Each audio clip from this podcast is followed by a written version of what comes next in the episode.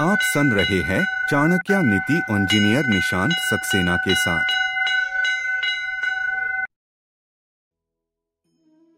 नमस्ते, मेरा नाम है निशांत सक्सेना। आइए सुनते हैं चाणक्य नीति। वित्तम देहि गुणान वितेषु मति अन्ना यत्र देहि क्वाचित् प्राप्तम वारिदे निधे लड्जम धनमुखे माधुर्युक्तम सदा जीवनस्थ वर जंगमाशत सकलान सजीव भूमंडल भूय पश्यत देव कोटि गुणितम गच्छन्तो नभी निधम। अर्थात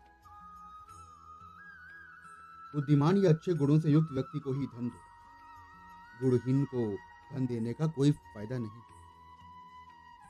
समुद्र का खारा पानी बादल के मीठे जल से मिलकर मीठा हो जाता है और इस संसार में रहने वाले सभी जड़ चेतन जड़ और अचर जीवों को जीवन देकर फिर से समृद्ध। आचार्य ने बुद्धिमान व्यक्ति को जल देने की उपमा वर्षा के जल से की, जैसे कि वर्षा का जल जड़ चेतन आदि को जीवन देने के बाद फिर से समुद्र में जा मिलता और फिर समुद्र से करोड़ गुना अधिक बादलों को पुनः प्राप्त होता है। इसी प्रकार बूढ़ी व्यक्ति को दिया हुआ धन अनेक अच्छे कार्यों में प्रयुक्त होता है। धन जीवन यापन के लिए हमें धन की सबसे ज्यादा जरूरत होती है और ये बात भी सत्य है कि धन से सब कुछ नहीं खरीदा जा सकता, लेकिन हाँ, एक अच्छा जीवन जीने के लिए हमें धन की आवश्यकता हमेशा रहती है। यह भी देखा जाता है कि धन दुर्गुणों की खान है, क्योंकि तो जब हमारे पास धन की कमी होती है तब हम अपनी जरूरतों के लिए भी परेशान होते हैं।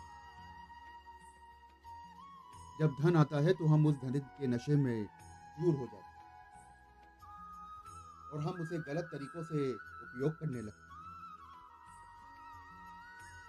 आइए, इस बात को मैं आपको समझाता हूं एक छोटी सी कहानी के साथ। ये कहानी एक सच्ची कहानी है। एक बड़े से शहर में एक बड़ा सा व्यापारी रहता। वो व्यापारी बहुत विनम्र था और उसके हृदय में हमेशा दया भाव रहता। आप उसके दया भाव को ऐसे माने और उसके व्यवहार को ऐसे समझें कि उसके फर्म में काम करने वाले लोग लगभग सब बीस से पच्चीस साल पुराने थे। उस व्यापारी के एक बेटा था। धीरे धीरे बेटा बड़ा हुआ, उसने अपनी पढ़ाई पूरी करी। इसी बीच में उसका एक कर्मचारी, जिसको कुछ दिक्कतें और कुछ परेशानियां हुई, और उसने कहा कि साहब, मैं अब अपने लिए कुछ करना चाहता हूँ। मैं खुद एक बैटरी की दुकान खोलना चाहता हूँ और उसमें बैटरी बेचना चाहता हूँ, क्योंकि मुझे आपके साथ काम करते करते काफ़ी समय बीत गया और मुझे काफ़ी सारी चीज़ें मैंने आपसे सीखी। जैसा कि मैंने बताया कि वो मालिक काफ़ी दयालु था। उसने उसे कुछ पैसे दिए और कहा कि जाओ, ये पैसे लेके जाओ और इसमें अपनी जो भी दुकान और जहाँ भी लेनी हो वहाँ पर लो और अपना व्यापार शुरू करो। कभी भी कोई भी दिक्कत हो तो मेरे पास बेहिचक आ जाना। इसी बीच में व्यापारी के लड़के की पढ़ाई पूरी हुई और वो भी आके उसी व्यापार में लग गया, लेकिन वो व्यापार को शायद पूरी तरह से समझ नहीं पाया, क्योंकि उसके हाथ में धन था। उसके हाथ में उसके पिता द्वारा कमाया हुआ धन था और उसकी वो कभी भी वैल्यू नहीं समझ पाया। तो हुआ यूं कुछ के उसका लड़का तरह तरह की चीज़ों में लगा रहा। वो शराब पीता था, वो धूम्रपान करता था और कई बार वो वेश्यावृत्ति में भी जाता था। धीरे धीरे ये चीज़ें बढ़ती गई और उस धन का और उस व्यापारी का धीरे धीरे पतन शुरू हो गई। और वहीं दूसरी तरफ वो एक छोटा सा कर्मचारी वो धीरे धीरे धीरे धीरे बड़ा होता गया। यहाँ पर ये भी देखा गया कि जब पूरी भागदौड़ बेटे के हाथ में आई तो उसने पुराने लोगों को निकालना शुरू कर दिया। उसका मानना था कि ये पुराने लोग ज़्यादा सैलरी ले रहे हैं, तो क्यों ना हम कम पैसे में नए लोगों को रखना शुरू करें। और वहीं वो कर्मचारी जो आज एक बड़ा व्यापारी हो रहा था, उसने फिर उन सभी लोगों को अपने व्यापार में जोड़ लिया। कुछ दिनों बाद उस व्यापारी का पूरे तरह से नाश हो गया। उसका बेटा सड़क पे आ गया और उस पे काफी सारा खर्चा हो गया।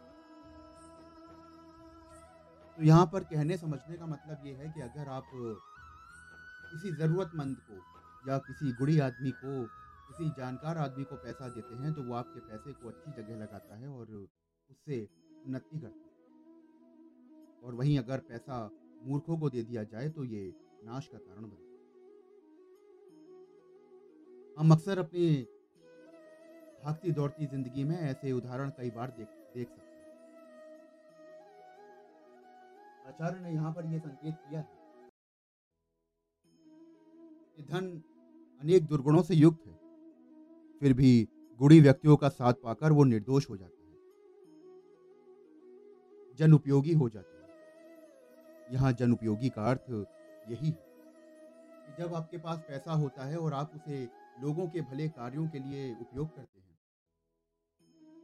वो भले ही उनको दान दक्षिणा हो या उनको नौकरी हो, वो कहीं ना कहीं अच्छे उपयोग में काम उपयोग होते हैं। तो हमेशा ये ध्यान रखें कि जब भी आप किसी को धन दें तो ये देख कर दें कि क्या सच में ये आदमी उसका काबिल है। और इतना ही नहीं, खुद भी इस बात का ध्यान रखें कि अगर आपके पास धन है तो उसे भी आपको मूर्खतापूर्वक खर्चा नहीं करना, उसे अच्छे कार्यों में लगाना। आशा करता हूं कि आपको ये एपिसोड बहुत अच्छा लगा होगा। ऐसे ही और भी चाणक्य नीति सुनने के लिए मेरे चैनल को फॉलो करिए। धन्यवाद।